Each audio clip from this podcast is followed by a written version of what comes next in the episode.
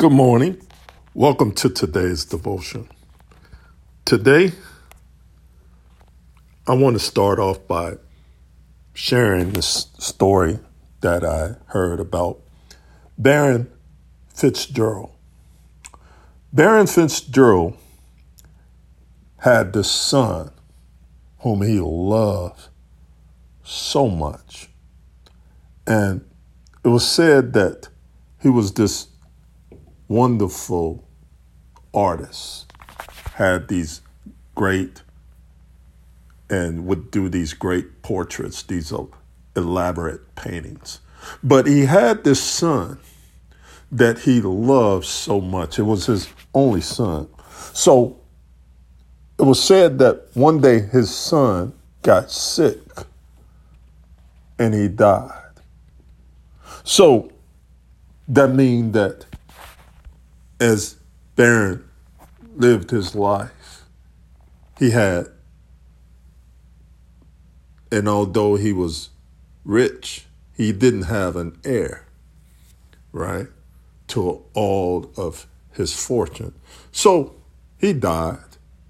And when you know it, just like everybody else does, sometimes when it happens at death, people come out from all over, all your your family, the people that even even know you're they're after the fortune. So as it said, the person that was the auctioneer came to auction out all of his great portraits, and they were worth quite a bit. So, as the auctioneer gets ready and everybody's excited, and you know, they're looking at all the things that they can get from this man. But the auctioneer began and he says, Before we begin, I'm going to begin with this one portrait. Now, this, this portrait was a, a portrait of his son.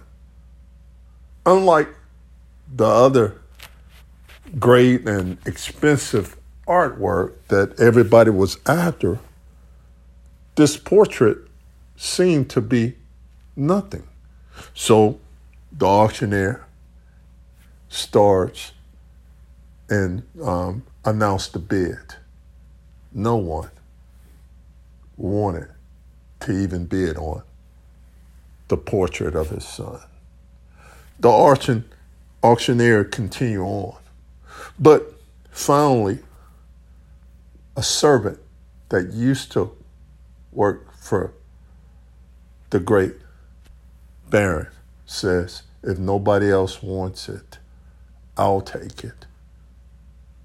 And the auctioneer and the servant, as they agreed on the nominal amount of what it was worth, he took the painting. And then suddenly, as everybody getting ready, the auctioneer hits his gavel and he says, okay, um, the, the estate is done. And everybody looks around and says, what are you talking about? We still got all of this stuff. He said, no. What was written in his will was the, the person that chooses the portrait of my son will indeed get my entire estate. I'm going to start out today with the point of the pain of my sin, the pain of my sin and your sin. Father, as we go through today's devotion, will you speak through me? Will you allow me to say things the way that you've spoken to me? Will you allow it to come across to make sense to the listeners. Let them hear something that will change the way that they and I think. Allow us to apply this word, not for somebody else, but to our lives. In Jesus' name, amen. Today, I'm going to start off this week with our memory verse. Last week, we were new creations in Christ, right? Meaning that the old have passed away and now we become new. Today, we're going to put attempt to put it together and see the reason why it was necessary for Christ to die for our sins. Our, our scripture says that, and in um, Romans 12 and 2, it says, this is our memory scripture, and I'm reading in the Amplified Version, do not be conformed to the world any longer than its, uh, superficial values and customs, but be transformed progressively. Change as you mature spiritually by renewing of your mind, focusing on godly values, ethical attitudes, so that you may be prove what the will of God is, what which is his good and acceptable perfect will and his plan and purpose. So I want to say it like this do not be conformed to this world, but be transformed by the renewing of your mind. So that's the, the memory verse. Why would why is it necessary for us to be changed? What's the purpose? The only way that I can start out in understanding as we go through today's devotion is is you need to understand that for us, as we, and this is, it starts out with this. We all have this contaminated soul, which is sin. We constantly sin, and no matter how hard I, I try, I find myself over and over again in even though that I'm a new person, a new creation in Christ, there's a part of me that still sin. Sometimes I find myself lying. Sometimes I find myself doing the most, the thing that I don't want to do, as Paul says, is the very thing that I end up doing. Meaning that it's just inside of me. What's going on? So today, I the only thing that I can think of is they used to have this this commercial, um, Pepto Bismol. Oh, Pepto Bismol. Oh, what a relief it is. It, it's supposed this medicine is used for heartburn and acid reflux. It because the feeling of the sickness and this this thing that's working that sometimes clogs my stomach up sometimes. We know when we eat too much greasy, something inside our systems, and sometimes it give us that bubble gut. So sin is the same way. But just like Pepto Bismol, as we drink it, and it gives us that relief, what Jesus' death and burial and resurrection is, this is the relief that we have against sin. Let me put it all together. It says that in John 3:16 that God so loved the world that he gave his only begotten son so that whosoever believes and trusts in him as a savior shall not perish but have eternal life. My soul is contaminated. The moment of salvation, my spirits get saved, but I'm in a contaminated world, meaning that there's things that go inside my system, things just like what makes it necessary for me to take Pepto Bismol. In order for me to get a relief, I have to rely on Jesus. I have to, by faith, I take the medicine and I accept Jesus Christ in my heart. And by faith, with that, He covers me, and inside what's, what's not seen, which is by faith, something that I can't see is working inside of me, is giving me that relief from allowing me to feel the pain.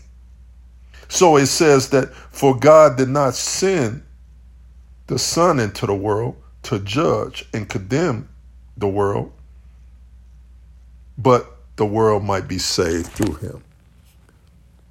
The pain of my sin, the only way that I get a relief, just like Pepto Bismol, is through Jesus. Let me go through this last scripture. It says in Romans 3 21, by now, the righteousness of God has been clearly revealed. He said, apart from the law, through it, confirmed by the law, and the words, writings of the prophets, this righteousness of God comes through faith. In other words, it's not through me doing my own efforts. See, the problem is I sometimes condemn myself because I'm looking at God the Father as sometimes I've looked at some of us as I did. If you're raised in a home with a parent that yells, or you had that kind of mom or that dad that hits you every time that you're wrong, some of us see that when we do something wrong, we see God as the same way instead of the loving Father. But because he loves us and he wants us to be in relationship with him, he sent his son into this world so that we can be in right standing with him. And in that right standing, we become to live at a level that by faith that he wants us to live and he begins to speak to us. I don't see anywhere in the Bible where he was beating um, the children up in sin or yelling at them because they sin. Can you imagine that? Abraham, did I tell you to come here? Moses did. He never did that. That's only how sometimes we see God that way. But I remember a scripture where it says that he asked Elijah, Why are you here? And then it says the thunder came. It said the earth came. I mean, the earthquake came. It said the lightning came. But it says that God was in neither other place. But then it says that he heard a small, still voice. And he said, Elijah, why are you here? See, a loving God doesn't yell, he doesn't scream. He doesn't need to do that. If he did that, can you imagine that? What would happen? We couldn't take that. But he's a loving father, and the point of it is he wants us to be in right relationship with him because he says that in in Romans 3:23 since all have sinned continually fallen short of his glory and are justified and declared free of guilt of sin may be acceptable to God and are granted eternal life through grace by the precious and undeserved grace through the redemption and the payment for sin which is provided through Christ. That's the point of every single thing.